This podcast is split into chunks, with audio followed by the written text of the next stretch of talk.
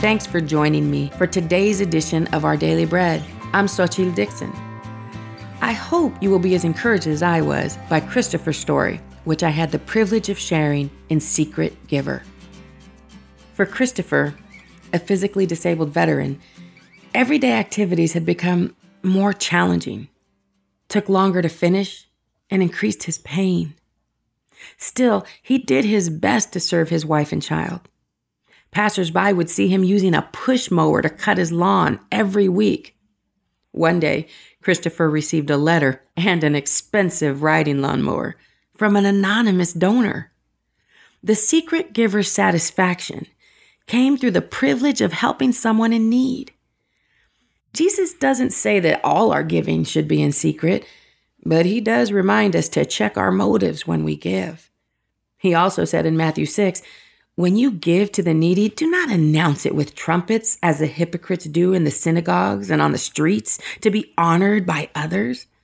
While God expects us to be open handed givers, he encourages us to avoid doing good deeds in front of people for the purpose of receiving accolades or special recognition.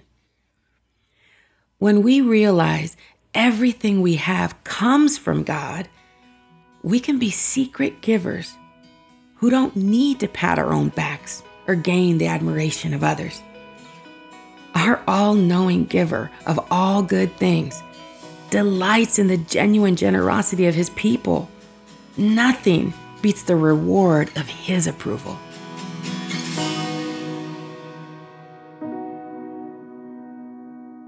The scripture reading I've selected for today is from Matthew chapter 6, verses 1 to 4. Be careful not to practice your righteousness in front of others to be seen by them. If you do, you will have no reward from your Father in heaven.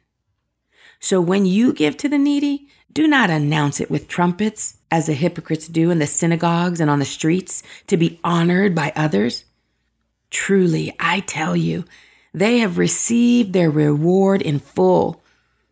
But when you give to the needy, do not let your left hand know what your right hand is doing, so that your giving may be in secret. Then your Father, who sees what is done in secret, will reward you.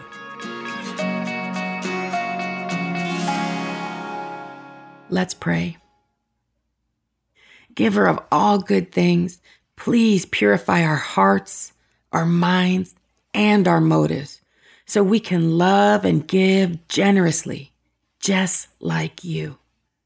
In Jesus' name we pray. Amen. Today's encouragement was provided by Our Daily Bread Ministries.